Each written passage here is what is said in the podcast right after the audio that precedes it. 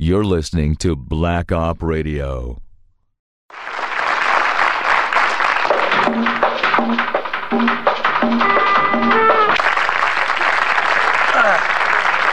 When we were in San Diego earlier this week, making headlines everywhere, then the next day we got the San Diego Nixon, their daily paper down there.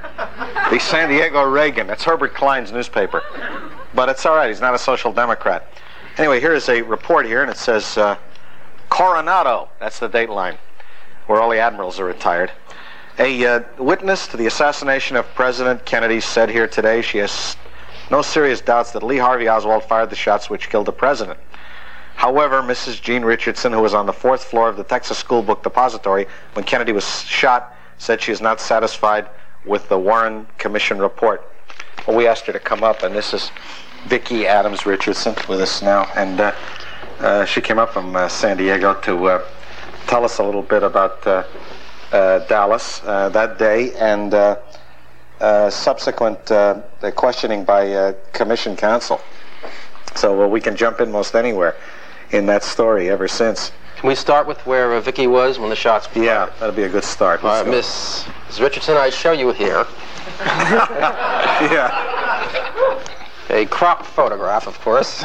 This is the book depository building, as you know. It'll have a better like that, but hey, of course now you can't see it. Right? That's good. I can see it. Fine. Yeah. Of course, this is the sixth floor window from which the commission said all the shots were fired. And where were you?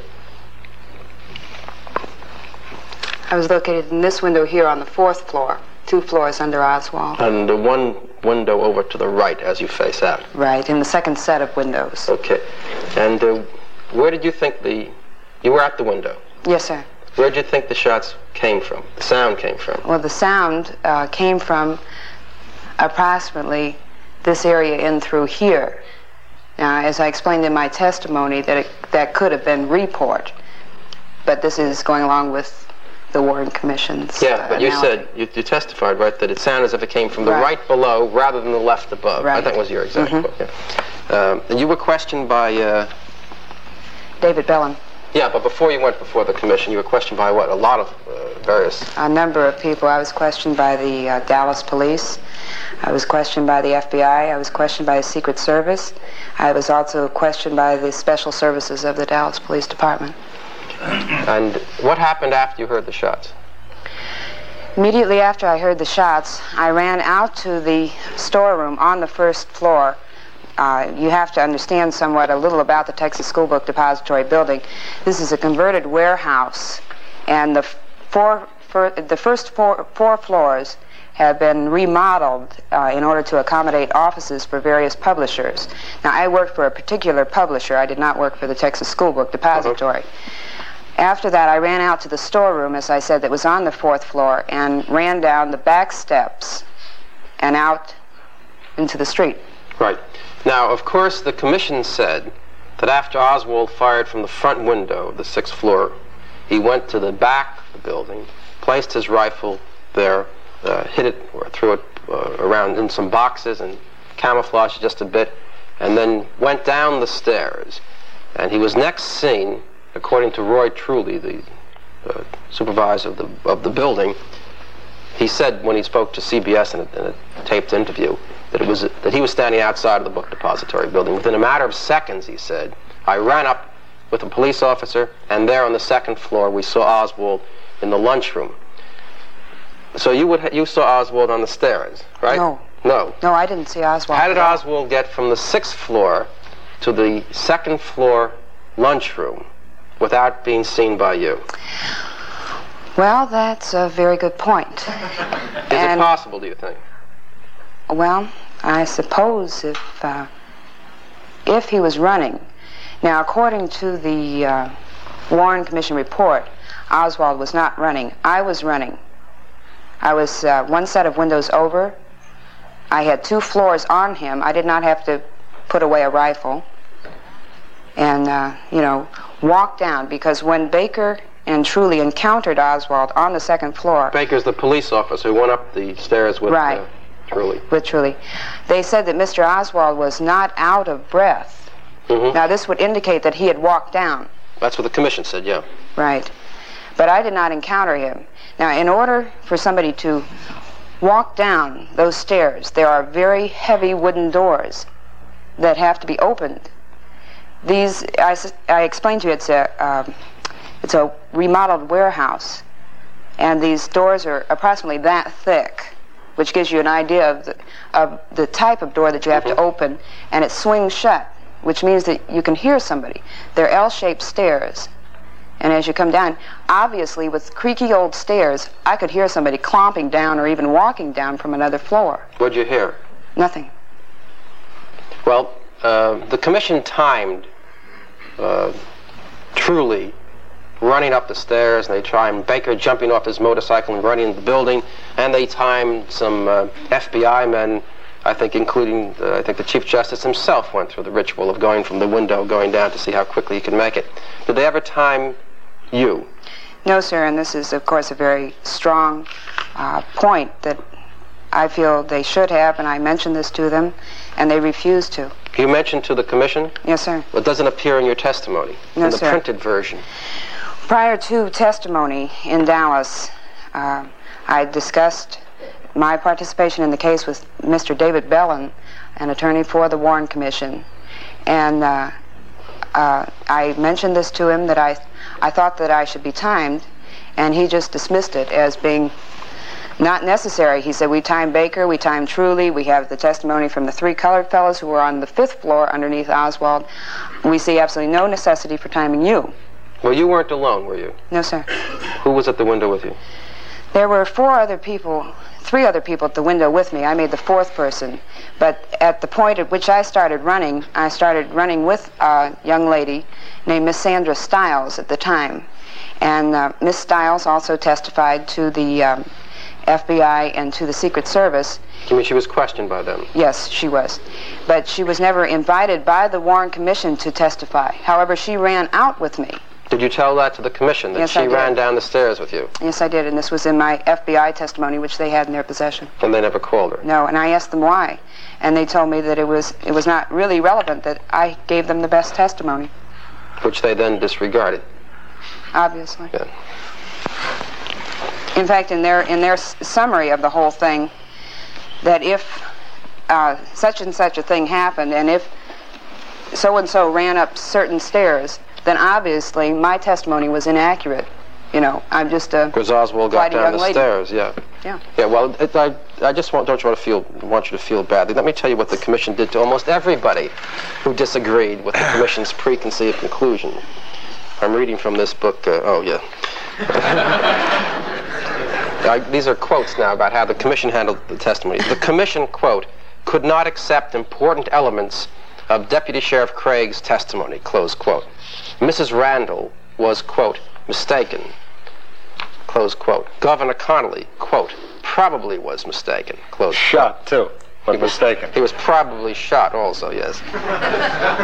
Frazier, quote, could easily have been mistaken, close quote. Daniel's testimony, quote, merits little credence.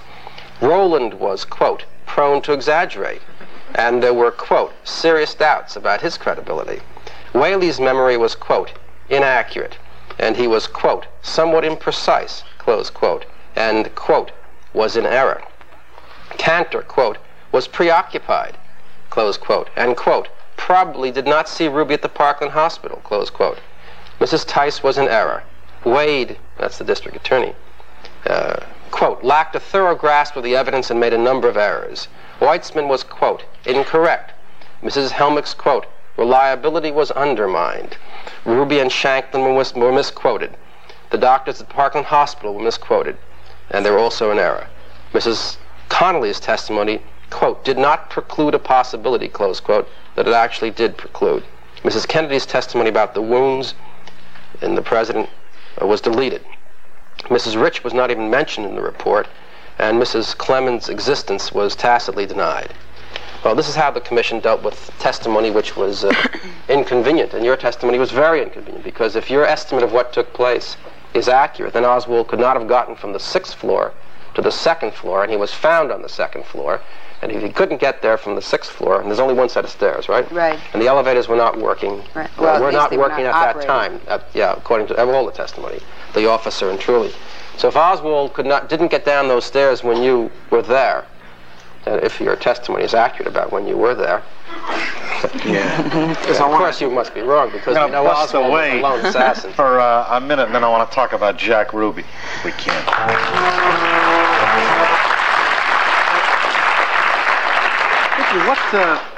What's the experience with the commissioner? What's his name? Belin? David Belin? Yes, sir. And you went, after you talked to the cops and the FBI and this division of labor we have, when you finally got, what was that like?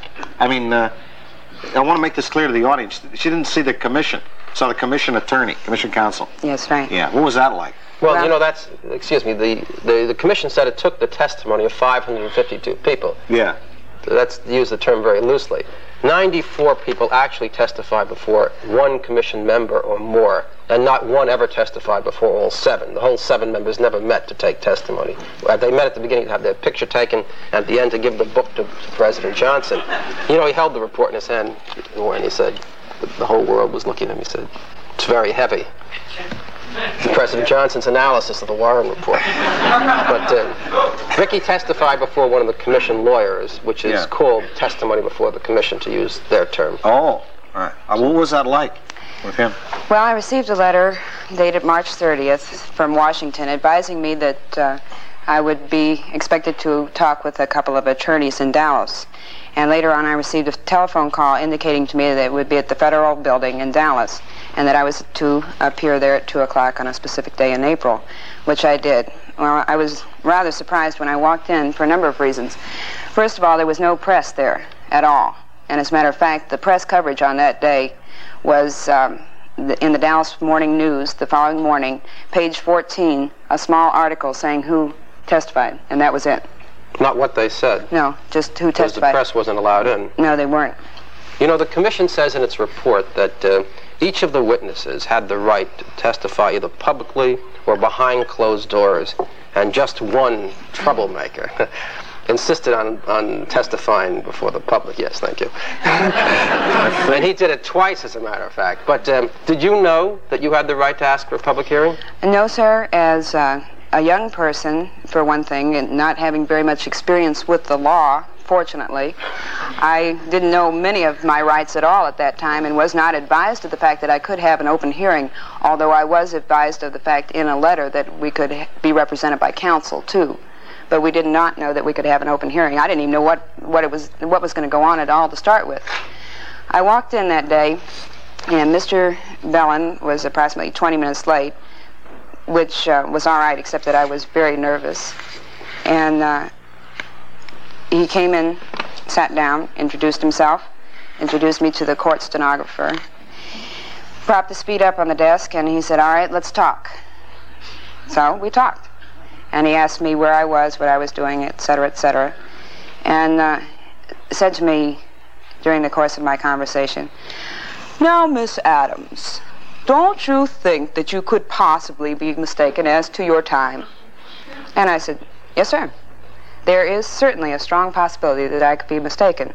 However, just to sort of find out how many minutes it took me, for example, or my position, I said, why don't we use a stopwatch?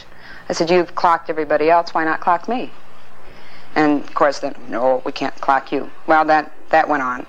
And I also mentioned Sandra Stiles, who had been with me. That was of no avail.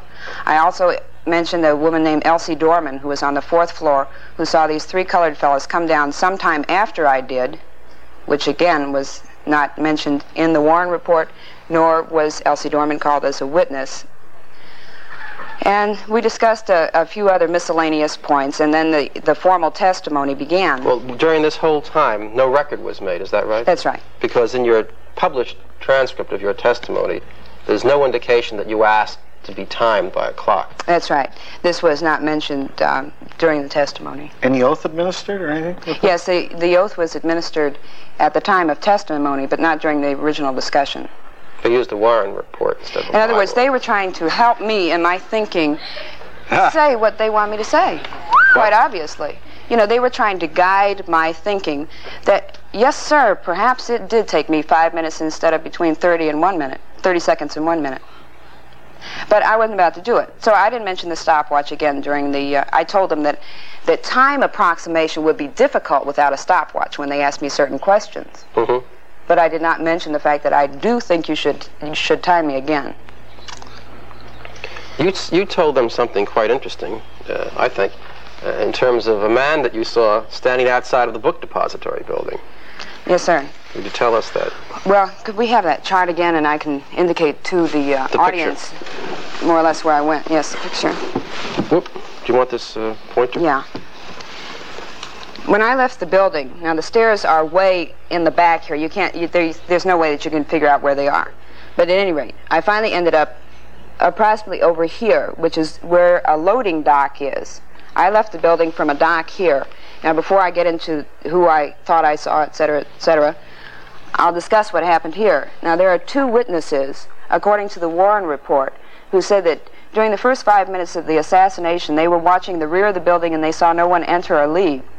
These two witnesses I saw, who were standing here. They were talking together and were not even looking at the building. One was a Dallas policeman and the other one was a man in a suit. Now who they were, I don't know. But at any rate, I proceeded back this way and around the building and approximately to this location here where I was encountered by a policeman. Why did you go this way? Because that's where the majority of the people were. In this direction? They were running over that way. Mm-hmm. Hmm. And I wanted to find out where the action was. So this policeman here told me to get back to the building. Get back to the front of the building, which is what I did. So I continued running down this way and stopped approximately here, which is almost the front of the Texas School Book Depository building. While I was there, I encountered one of my fellow employees named Mrs. Avery Davis, who is no longer with the same company. And I just said, well, you know, what in the world's going on here? I was confused myself. I didn't know for sure if the president had been shot or what was going on. So I said, well, I'm going to listen to the radio on a police motorcycle, which was approximately in this position here, a three-wheeler. So I listened to that, and there were reports that said something about the president has been shot, Governor Connolly has been shot, Vice President Johnson has been shot, everybody in the world was shot on that corner. And I wanted to find out what was going on. And then they said that there were, the shots were either from the second or the fifth floor of the Texas School Book Depository. Well, that made me a little nervous because I had been on the fourth floor at an open window. So I was debating just at that point about whether or not to go back into the building. And right here on this corner, there was a man standing there who was dressed in a suit and at the time had on a hat. And I spoke with Mrs. Davis and I said, who is that man? Because he was asking questions as if he were a police officer. You know, he acted like he knew what was going on, and people then weren't acting like anybody knew what was going on. And so I said, I wonder what he's doing there. Maybe he's a reporter. I said, maybe he's with the Secret Service. I wonder what he's doing. But it was very relevant, and this is in my testimony, but it's never mentioned in the Warren report. Now, the question is, who was that man? And later on, because he made such a strong impression on my mind, his face stuck with me in my memory. And then several days later, I saw on television a man that looked very similar to him. And who was that man? That man was Ruby. And you told that?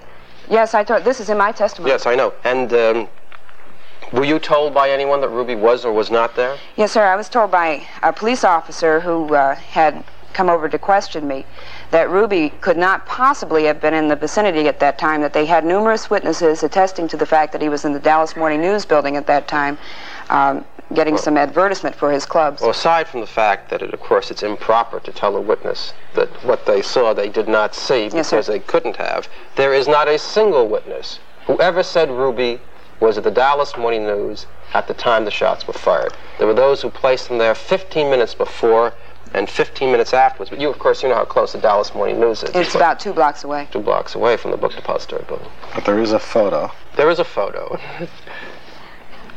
Right? My God. Yeah. Of that corner. have that corner taken at about the same time you're talking about. And there is a photo in the Warren. This is the way it was taken. And yeah. Is that the man you think you saw? Yes, sir. Now, you'll notice he's hatless there. Yeah. But he had a hat on. Mm-hmm. Now, it's possible that hats do come off, I suppose. Well, they're removable, generally. Yes. Yeah. Other things are removable, too. This is the way the commission published it, though. The commission resolved the whole question, as you can see. No, you can't. Oh, yes, you can see now. They just sliced the man in half, and then they enlarged the picture so it would be the same size as the other pictures taken by a retired Air Force Major Phil Willis. So when they published all 12, you couldn't tell that this one had been cropped and enlarged. You see, compare the two. May I bring out a point that I think is rather relevant, sir? Sure, please.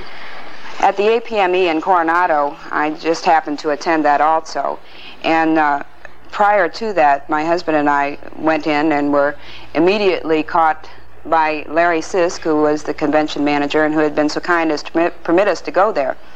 Well, after Mr. Sisk saw us, he said, very nervously, of course he had a lot on his mind, he had a big convention on his mind, but he said, wait here, wait here. He patted me on the back and that kind of thing, you know, just wait here. And so I said, all right, you know, I'll wait there. And he went into the restaurant, and pretty soon he came out with Mr. Joseph Ball, an attorney for the Warren Commission, and Mr. Liebeler. And Liebeler, of course, yes. You're Wesley Liebeler. You're very familiar with him, I believe. I've heard that name. I can't place the face. But listen, can I interrupt you for a moment, Vicki? Before that, and we'll have that confrontation. We have to leave for 1 second. We'll be right back. Then we'll on.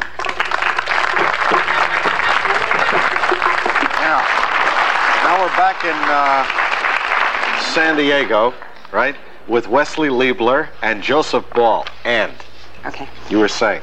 Yes, sir. Then Mr. Liebeler was asked by me exactly where Ruby was at that time, because I still was confused and had never received any satisfaction on this man that I was wondering about. And I said, Mr. Liebeler, is it definitely proven that Jack Ruby was in the Dallas Morning News at that time? And I said, because that's what an officer told me, and that's what it reads in the report and everything. And he said, well, now listen, let me show you something. And he reaches into his attaché case and he pulls out a series of slides. I can't remember if there were 7 on each side, but there were 2 rows. And he pointed to one slide and he said, I understand that you saw a man on the corner there. And I said, yes, I did. And he said, well, would this be the man? And he showed me approximately the same picture that is there. Again, a cropped picture, but not as cropped as the second picture that Mark showed us. It showed some of the face, and yet it was still cropped. And he tried to explain the cropping somehow. Now, I still can't understand completely what he said. He explained to me that the picture had to fit into the frame. There you are. And I never knew why they did it. It's not Oswald. It's like Mr. Nix, who took the motion picture films, and I went down to see him in his home in Dallas, and he took the film, a very important film of the president being assassinated, almost as important, maybe as important as the film taken by Zapruder and used by the commission.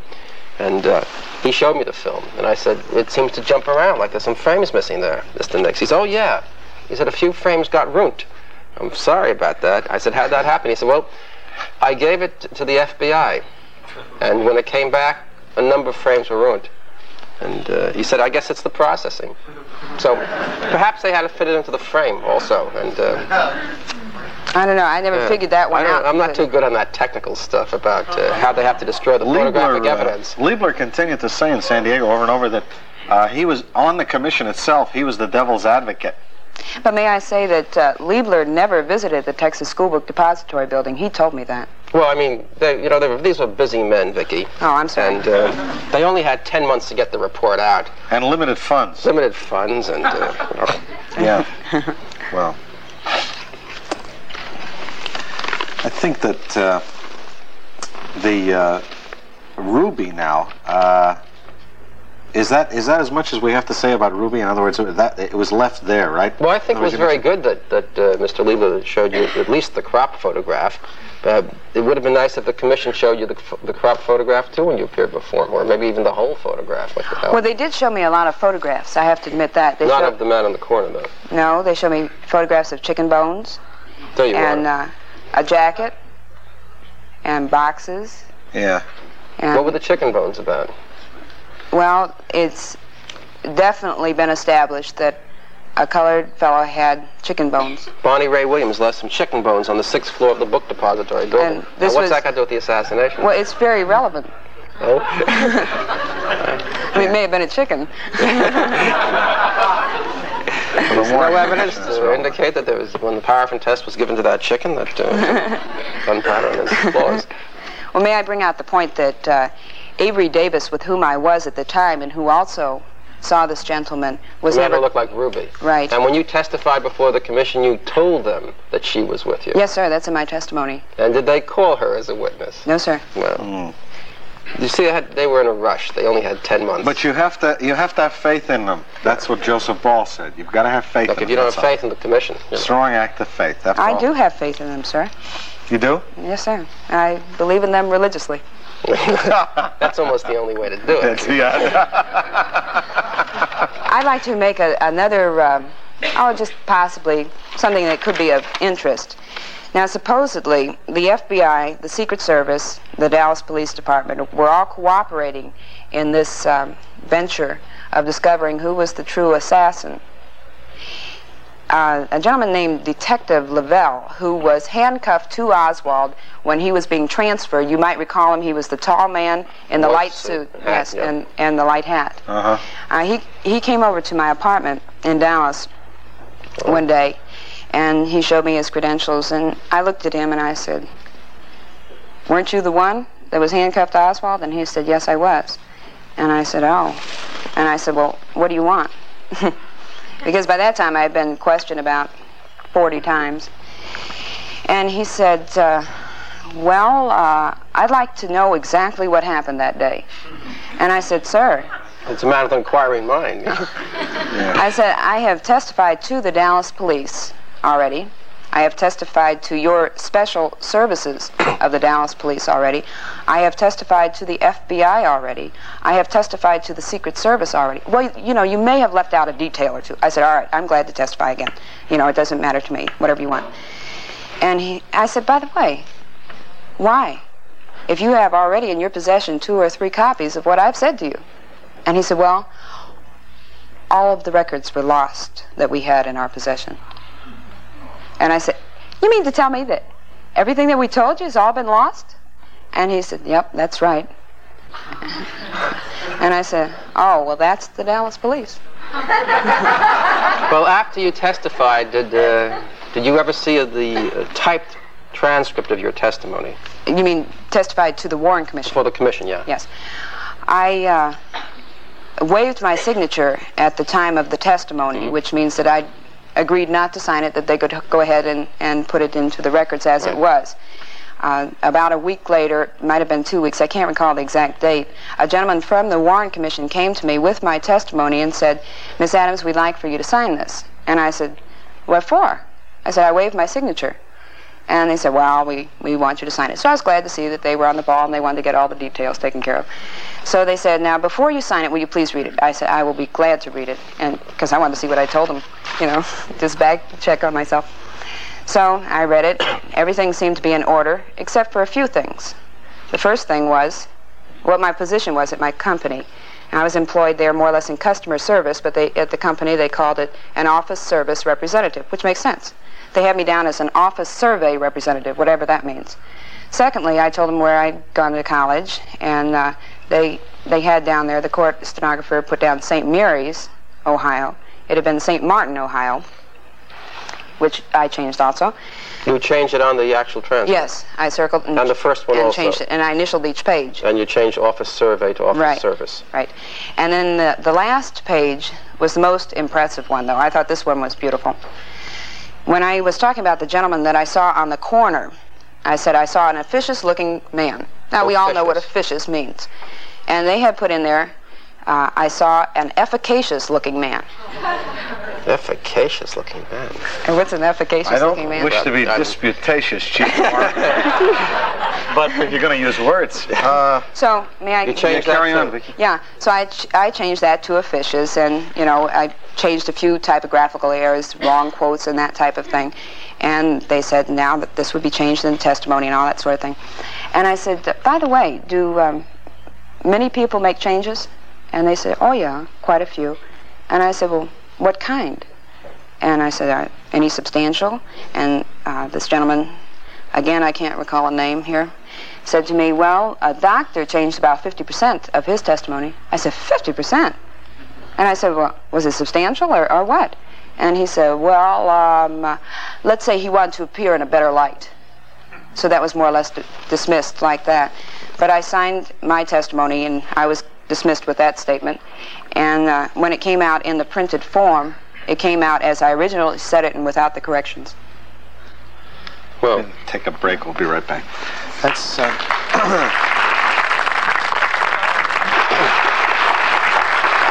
about the detectives. Yeah, where were you when Oswald was killed? Well, I was... I had just arisen about an hour before, and I switched on the television, and I was watching television at the time, and I saw Oswald be killed on television. And about that time, there was a knock at the door, and I went to the door, and there were two men there, and this was the start of all of the interviews. And these men identified themselves, showed their credentials, and I admitted them. And they started asking me what happened and where I was and all that kind of thing. They were very nice. I can honestly say that everybody's been very, very nice. And then they had been there, I think, about an hour. It may have been less than that. I can't recall accurately right now. My sister was watching television in the den during this time instead of listening to us. And she came in and said, Oswald just died. And these two Dallas policemen with the Special Service looked at each other and they said, well, that about wraps up this case, doesn't it? And I said, you don't want me to say anything else to you? And they said, no, that's it. And I said, all right, whatever you want.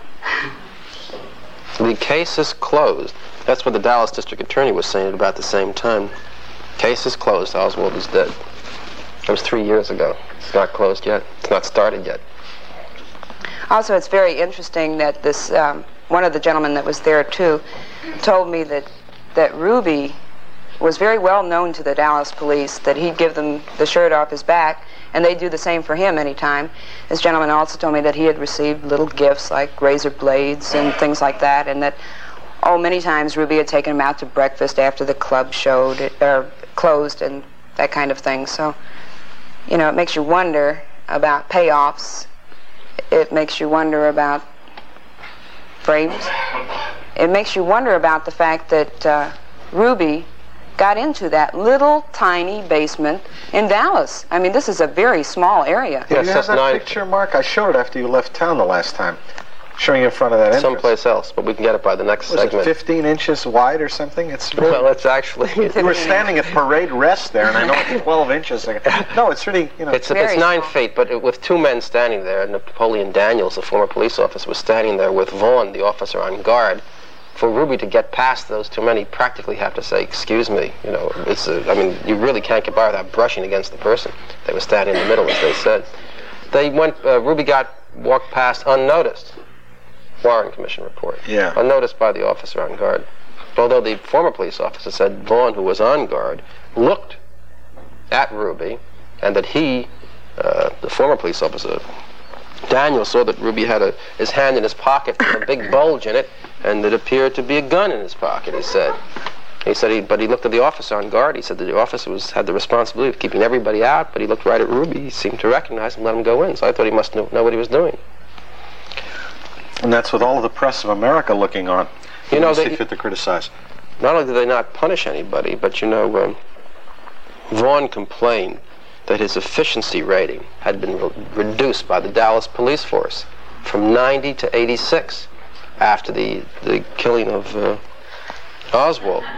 He said that's unfair because the commission never proved that I let Ruby in there, and so he conducted his own investigation, and he told the FBI, and when he talked to them, that he was satisfied later that he found out that his efficiency was not reduced for letting Ruby in. It was reduced for letting Tom Chabot in. I don't know. The answer to your next question. I see. But you'll be happy to know that although he lost 4 points, it had nothing to do with letting Ruby go down there and kill Oswald. In other words, nobody paid for that. No. Well, I mean, if you believe every officer in the Dallas Police Department, Ruby never got in there because they all said he didn't get past me, and Oswald's still alive. Well, my important question on this is the question of timing. When did what happen? Where was Oswald for sure? Was Oswald really on the 6th floor shooting? If he was, when did he come down? How about the people that testified to the fact that Baker and Truly didn't enter the building until 3 to 4 minutes afterwards, which is not in the Warren report, but which is in their testimony? Mm-hmm. How about the people who saw the colored fellows when they came down? And how about the witnesses that didn't see anybody coming out of the building from the rear? Who weren't looking. Obviously. Yeah. And why wasn't everyone's movements timed? Well, almost everybody's was, except yours. And you were the only one who had any testimony to offer which would have upset that which the commission said. The thesis. The official thesis. Well, obviously I was inaccurate because this is what is in the Warren report. Yes. Well, look, if you're accurate, Oswald wasn't at the 6th floor firing the rifle, and we know he was there. We start with that, right? Right. And work backward. All the evidence shows that, and the evidence that doesn't is not part of all of the evidence. We'll be right back in a second.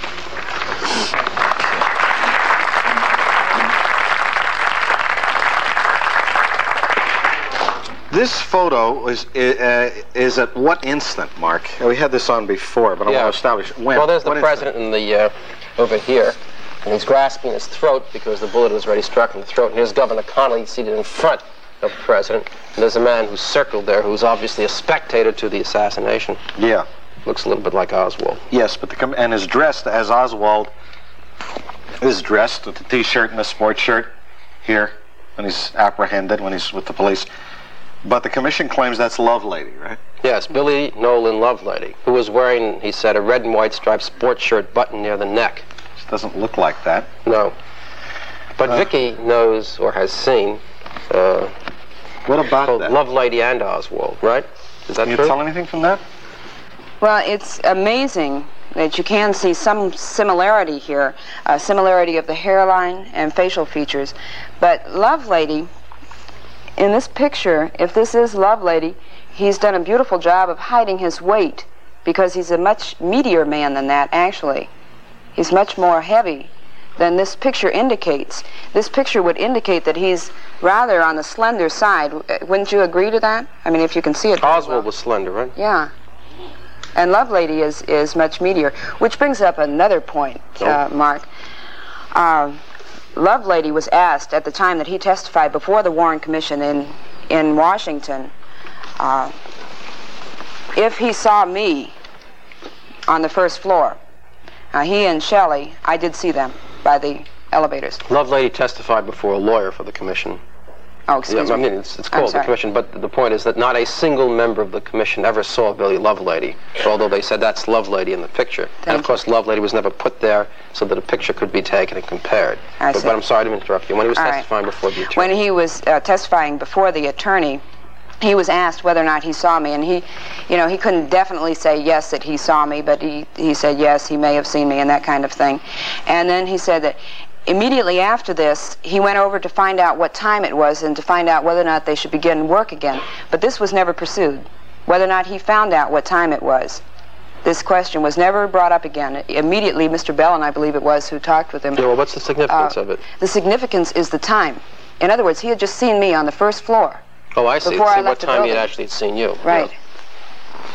Yeah. Which would have a significance as far as Oswald, too, is concerned.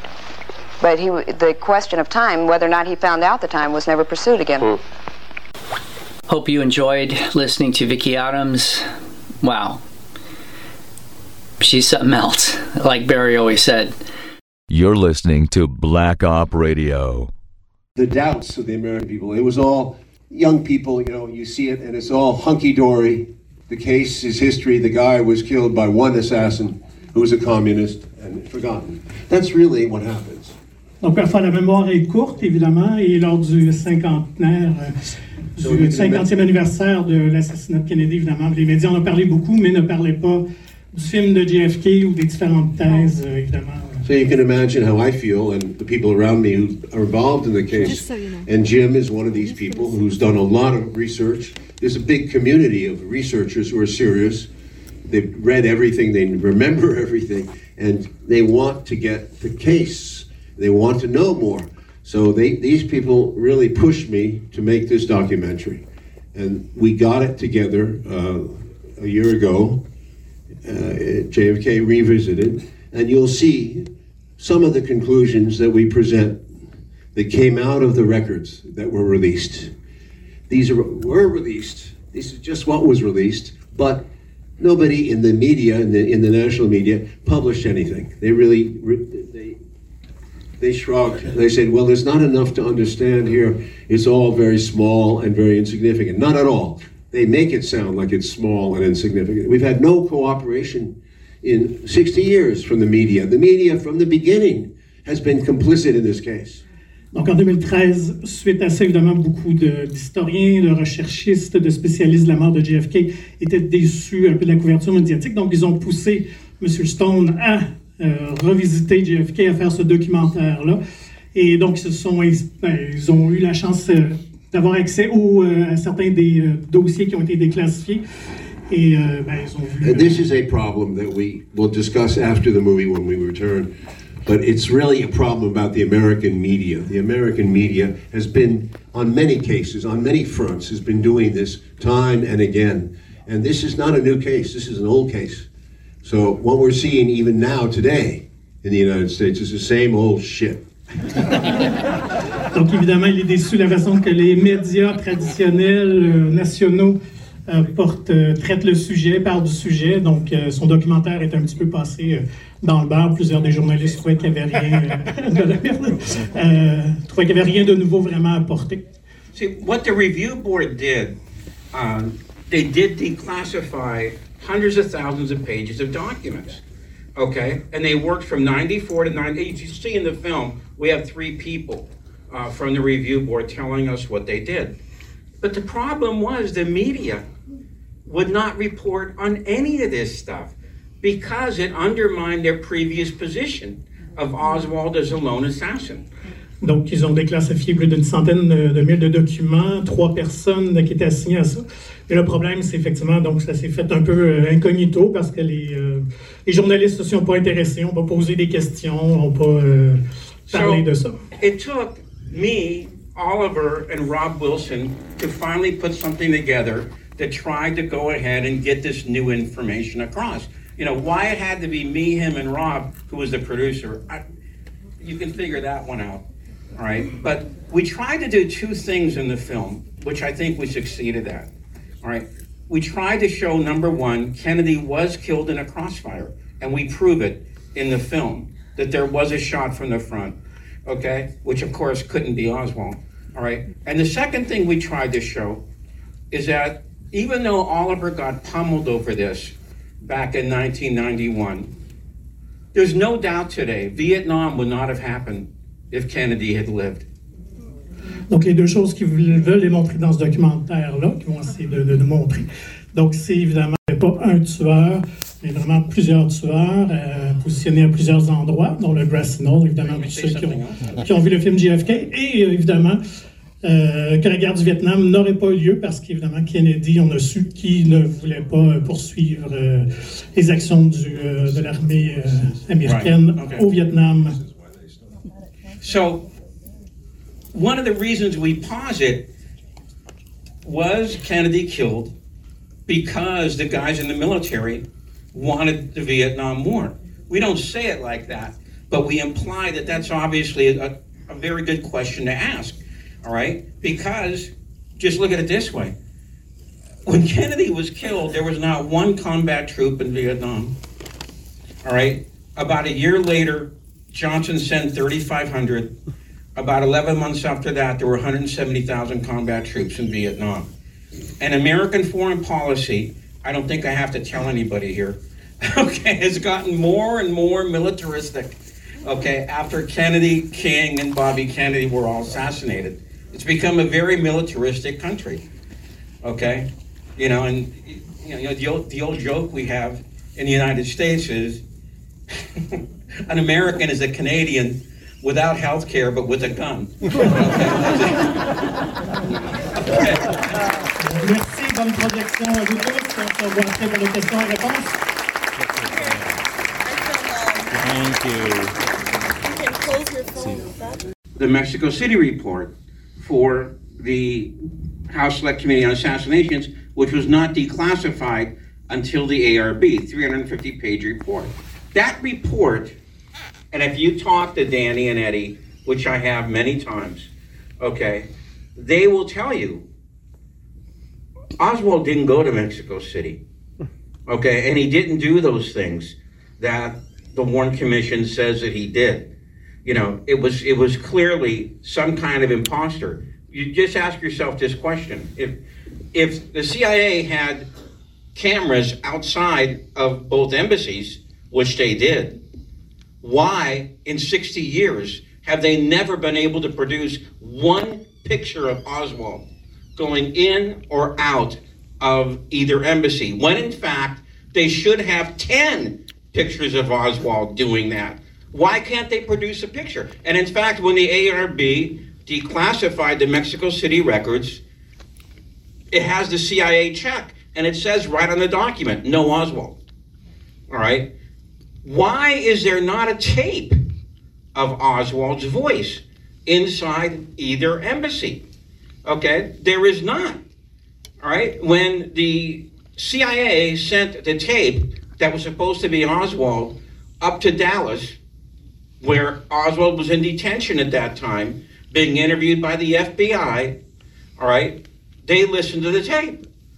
Hoover wrote a memo saying the FBI agents interviewing Oswald say that this guy, whoever the CIA says this guy is, it ain't Oswald, all right? So why have they never been able to produce a tape? Why have they never been able to produce a picture in all these years?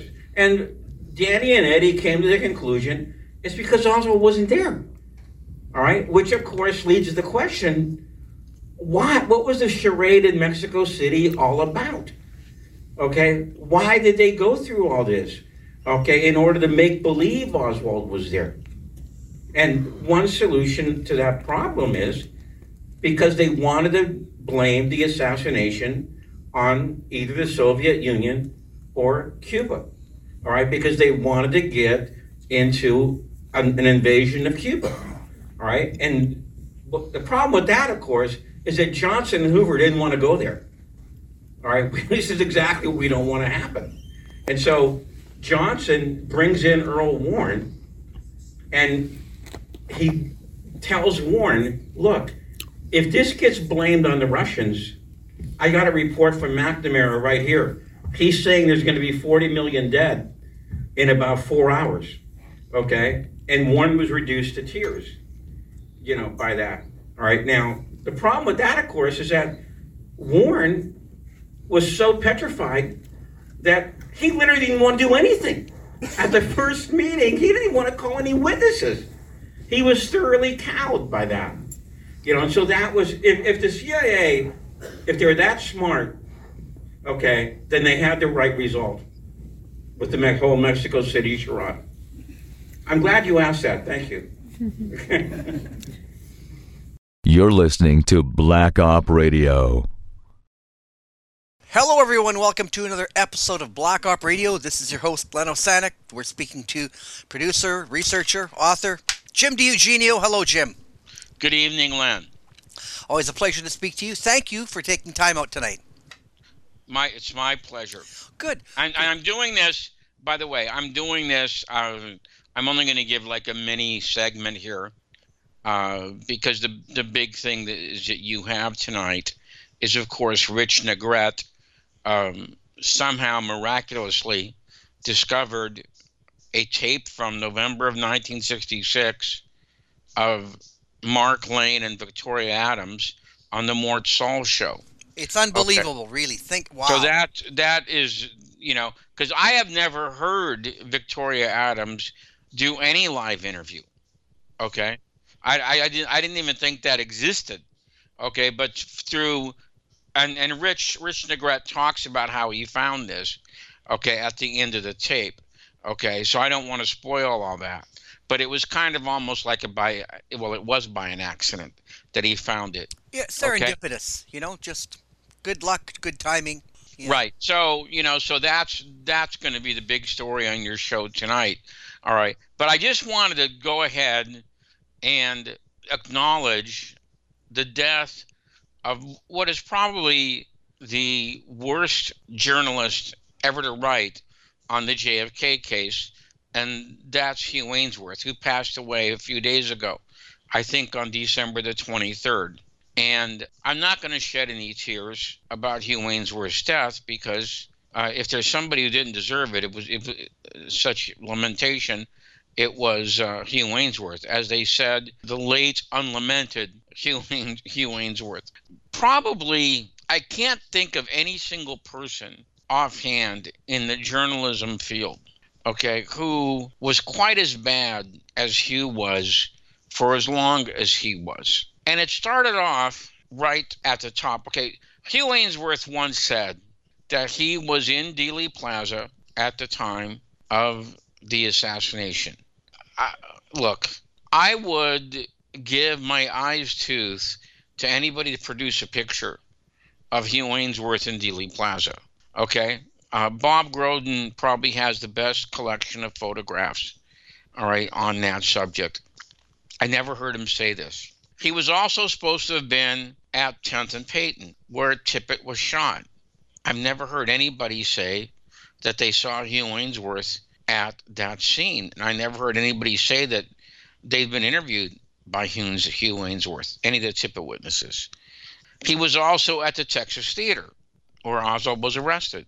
Again, I've never seen, there's a lot of pictures of Oswald coming out of that theater, and I've never seen any film or photo that attests to the fact that he was there. And I don't have to say this, but the audience can figure it out, that he was also supposed to be in the basement out of Dallas Police Headquarters when Oswald was killed by Jack Ruby. All right, so here's a guy who was supposedly every single place at the precise moment when he had to be there that weekend, all right? Well, whether or not Hugh was at these places or not, he decided to make the JFK assassination, he was a reporter for the Dallas Morning News at the time, his bailiwick. There's no doubt about that. And he decided to make it his bailiwick by backing up the people in the Dallas Police Department and Henry Wade, the DA, okay? In the summer of 1964, he got a friend of his named Holmes Alexander to write a column saying that there's some doubt as to where the Warren Commission is going to come out of on this Kennedy assassination. They better come out on the right side, which means Oswald was a homicidal maniac, or he was ready to reveal that the FBI knew Oswald was a potential assassin and blew their assignment. According to Holmes Alexander, Aynesworth had also talked to Marina Oswald, and she told him that Oswald had also threatened to kill Richard Nixon. Now, that to me sounds exactly the opposite of what it's supposed to be. In all likelihood, I wouldn't be surprised if Hugh Aynesworth fed her that information to add on to the whole profile of Oswald being a political assassin. He wants the portrait to be a hard-driven, political, radical leftist, and Oswald will be shown to be a homicidal maniac. That's what Hugh Aynesworth says is the correct verdict. Now, this is the closing of this column. Remember, this is the summer of 1964, July. If the Warren Commission report jives with Aynesworth's independent research, credibility will be added to its findings. If it does not, there will be some explaining to do. That's how the column closes.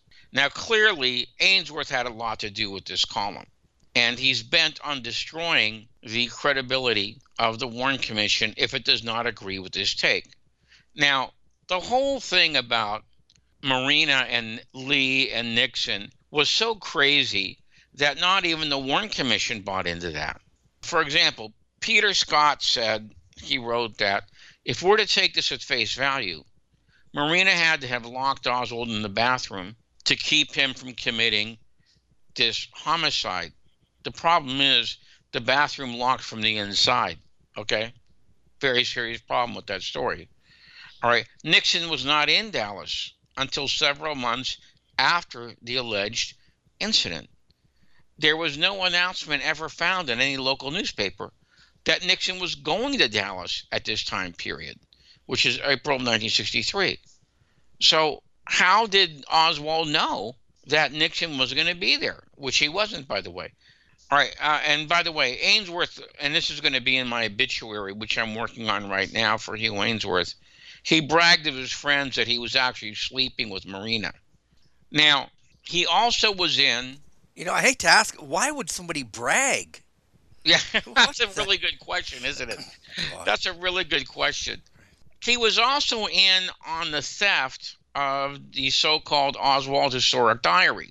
From the FBI report I read, and it's a pretty long report, it's about 70 pages long, him and the assistant today, Bill Alexander, okay, cooperated on this, okay? I think it was Alexander who probably got it out of the evidence room, gave it to his buddy Hugh Aynesworth, and then Aynesworth printed it in the Dallas Morning News, and then he sold it to U.S. News and World Report.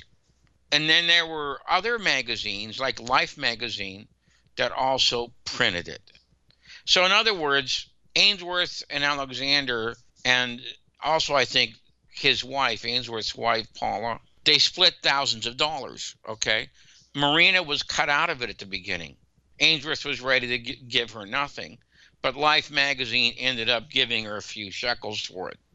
But he also gave it to Newsweek with the understanding that he would become their bureau chief in Dallas, which is exactly what happened. He became their guy in Dallas, and the Newsweek bureau chief in Dallas. Now, if you can believe it, the Dallas Morning News even let him review books about the Kennedy case. I mean, that's just crazy. To have a nut like Aynesworth review books on the Kennedy case. He did a review of Oswald Assassin or Fall Guy, Joachim Jostein's early book, which was, I think, in the fall of 1964. And I've read that review. Not a review at all. Okay, it's really just Aynesworth piling on and smearing the character of Joestone, all right, and ridiculing the idea that, which to his credit, Joachim Joestin actually proffered this early, that Oswald was some kind of undercover agent for the FBI or the CIA. Now, when this rumor came out, Aynesworth ridiculed it, saying that this was something that him and Alexander made up, okay, and that somebody fell for it. This is how determined Aynesworth was to distract from the idea that Oswald was some kind of intel agent, which of course he was, okay? But that's the kind of journalist that Hugh Aynesworth was. He would make up stuff in order to go ahead and distract people from what the true facts of the case were. And I have to say that Joestin's book, if you look at it today, is not a bad book at all, considering the time it was actually written. Now, he also, I don't know how he did this, but I think he was friends with Holland McCombs. Holland McCombs was a big managing editor at Life Magazine who supervised their reinvestigation of the Kennedy case, all right? And that included Tink Thompson, Ed Kern, I think Patsy Swank, and Richard Billings. I might be missing one person there, all right? But his life was doing this. I don't know how Aynesworth got in on the action, but he did. It might have been through Holland McCombs. So he began to alert the FBI of what this team was digging up. Now, like for instance, they had come up with a person that connected Ruby and Oswald.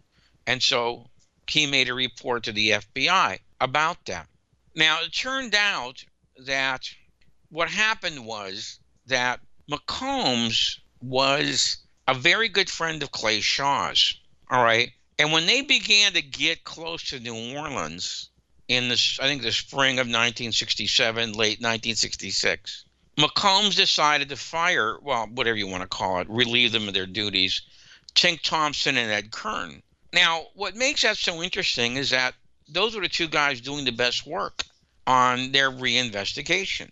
But Aynesworth went ahead, he went even further, and he told the Bureau that, get this, Mark Lane was a homosexual, and he had to drop his political career because of these allegations. I would think the last thing that Mark Lane would be was a homosexual. But anyway, at the end of the interview, and this is what I love about these guys, Aynesworth requested that his identity not be disclosed outside the Bureau. So when you're a fink, you don't want anybody else to know you're a fink. That's the kind of guy Hugh Aynesworth was. Now, there's some people like Seymour Hersh who makes no bones about talking to CIA agents, like, for instance, Sam Halpern in his book, okay? You know, but people like Aynesworth, who really is not an investigative reporter at all, he's just a mouthpiece, you know, they want their identities kept secret. Now, what happens next is that when the news broke about Garrison's investigation, Garrison actually granted Aynesworth an interview at his house. After the interview, and this is the first interview Aynesworth ever had with Garrison, Aynesworth wrote a note to Holland McCombs that, listen to this, they should not let the DA know that they were playing both sides. I love that, that they were playing both sides. In other words, he was playing Garrison because he was going to go ahead and use all this information he got to blast away at him. But they can't let Garrison know that at the time. And so Aynesworth, along with his friends, Walter Sheridan and James Phelan, then began to do everything they could to both smear Garrison in the press, to obstruct him by cooperating with law enforcement agencies, and to defeat him in court. And Aynesworth was actually working for Clay Shaw's lawyers. All right, there's no doubt about that. Aynesworth tried to bribe one of the witnesses up in Clinton Jackson, John Manchester, with the promise of a job with the CIA that would pay him around $40,000 a year. Now, I don't have to tell you how much $40,000 a year would be today. I bet you it'd be over 300 grand. So that's a pretty good job. But here's my question. How did Aynesworth know he could secure Manchester a job with the CIA unless he had already cleared that offer in advance? That's a great question. I don't know the answer. And since Hugh's dead, we're never going to know.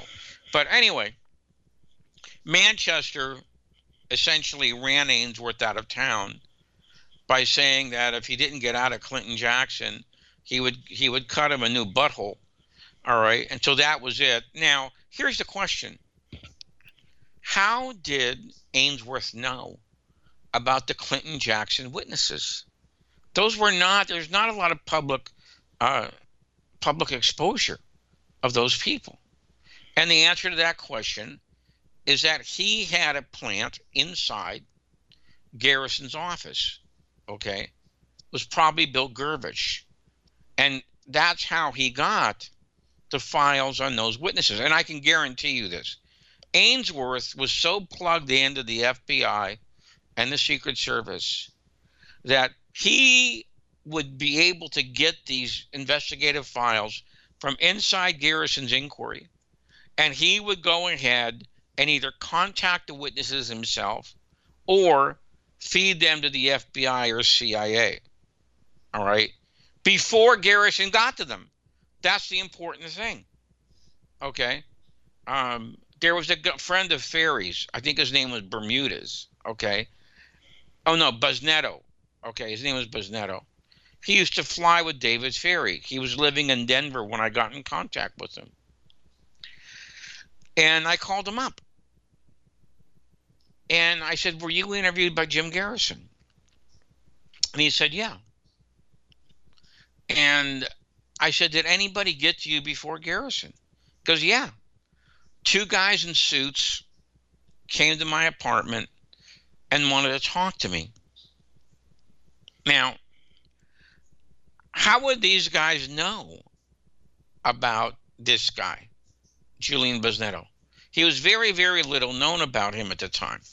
Okay, I believe that that's what happened, is that Aynesworth got the files out of Garrison's office, all right, and then fed them to the FBI or the CIA or the Secret Service, or else he would go visit the witnesses himself, all right? And we didn't really know that much about this until the ARB declassified the FBI and CIA files on this subject. No reporter that I know of ever interfered with the DA's workings to the extent that Hugh Aynesworth did, all right? I don't think anybody would even say it's even close, all right? Now, the idea is that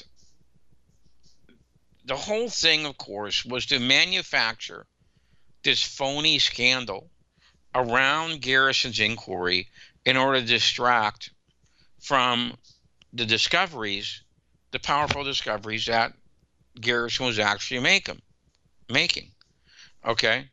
And that was to create a scandal. Like, for instance, Aynesworth's first published article in Newsweek about Garrison was simply a piece of libel. Okay, it said that he was terrorizing the people of New Orleans, that he really didn't have any kind of a case, that he was marked by unchecked power, etc. It was nothing but a hatchet job that had no basis in reality. But he sent that to the White House and the FBI in advance. Now, many years later, I think it was in 93, Aynesworth conducted a seminar in Dallas to compete with the so-called Ask Symposium, okay, which was going on at the same time. And someone asked him, they said, have you ever submitted any of your articles to the FBI in advance for their approval before they were published? And of course, Aynesworth said no. Well, he had the first edition of my book, Destiny Betrayed, and I printed that right in the book. And so he read it off right in front of you. Okay. Now, not only that, though, but he actually volunteered to work for the CIA. He went to their office in Dallas and said he wanted to go to Cuba. All right. And he essentially said, is there anything you need me to do down there? Okay. And that's been exposed also. That will be in my obituary for Hugh. Okay, but, and he tried to, when somebody, I think Robert Morrow asked him about this, he tried to explain it all away innocently. Okay. You know, that I was just trying to, you know, see if I could help a little bit. You know, that kind of thing. I wasn't really doing anything. Help a little bit? But what's so odd about this, I think this was on the eve of the missile crisis. It was somewhere around there. I'll get the actual details down later. Okay. Well, I hate to tell you, but I think so little of him, I don't even want to hear the details. Well, the thing is, only in Dallas could you have an award named after Hugh Aynesworth in journalism. I mean, and they do, if you can believe it. All right. In 1979 on KERA TV, Hugh said, quote, I'm not saying there wasn't a conspiracy. I know most people in the country believe there was a conspiracy. I just refuse to accept it, and that is my life's work. Now, how could anybody trust this guy on the JFK case when he's essentially saying that the facts of the case don't matter to him? Okay. All right. And it doesn't matter to him who really killed JFK. All right. But Gus Russo put him on the Peter Jennings special in 2003. If you recall that, you know, Gus Russo and Dale Myers worked on that and they put him on the Jennings ABC special in 2003. All right. And so, so this is a beginning that I'm going to go ahead and deal with even longer in my obituary for Hugh, okay, because I think it's important to memorialize as much information we can get about this guy, because the idea that he's some kind of guy that we need to look up to, which is essentially what the Dallas Morning News thinks of him, is something that has to be countered very strongly now that he's passed on. I don't think any attempt to memorialize this guy is going to succeed. Sorry, I got one word to sum him up, and I'd say prostitute. What? Prostitute. That's the word I think of. Oh, no, that's the right word to describe him. There's no doubt about it. There's a couple of other articles at Kennedy's and King that are new that I'll talk about later, but I think your listeners should take a look at. One by Gary Aguilar and Cyril Wecht, Nicholas Nally and the JFK Case Part 2. Nick Nally is their new technical expert on the JFK case, and Gary and Cyril go after him again. They already did it once, but they're going to do it again in this article, which is a pretty good article. And then Counterpunch was at work over the 60th anniversary. They ran two articles smearing Kennedy on civil rights, Indochina, and the economy, and I decided to reply to that one. Good. The title of that one is Counterpunch is at it again. And so that's a little bulletin, a little bit of an update, okay, of what's I got another word for them, counterpunch drunk. So that's a little bit of a bulletin about what's going to be going on at Kennedy's and King. And we're working on some very interesting guests for Lynn's show. We'll leave that at that, okay? But I think you're going to be quite in the new year, right. All right, Lynn? Yeah, the last week of 2023. So we got a new year, and we're looking forward.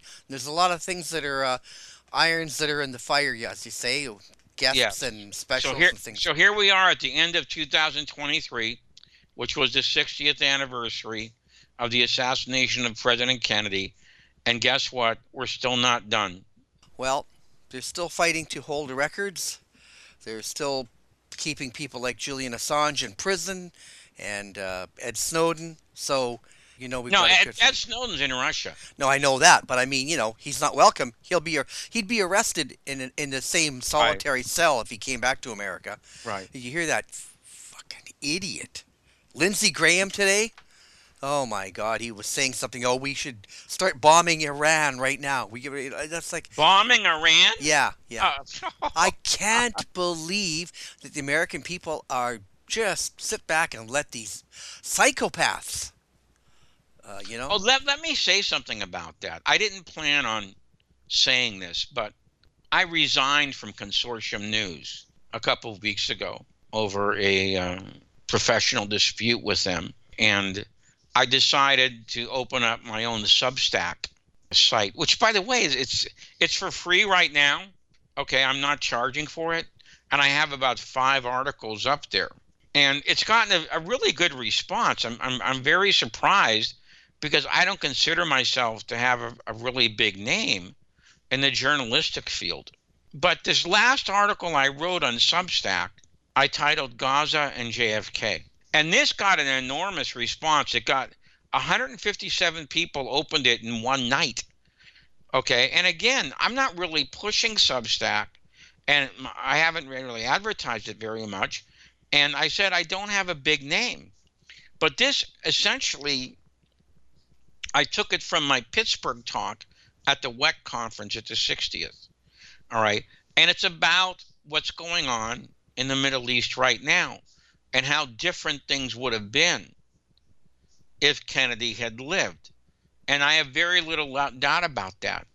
Okay, and so I use some people that most people don't use, like, you know, Philip Muhlenbeck, his book, Betting on the Africans, and Robert Rakove, Kennedy, Johnson, and the Non-Aligned World, and a little bit from Monica Wisak. All right. And so if you want to see a really different take on this, okay, to show what things might have been if Kennedy had lived, you know, take a look at it at my Substack site, and you'll learn about Kennedy's relationship and his hopes with Gamal Abdel Nasser, which I think was the key. Kennedy saw as the key to having a peace in the Middle East. All right.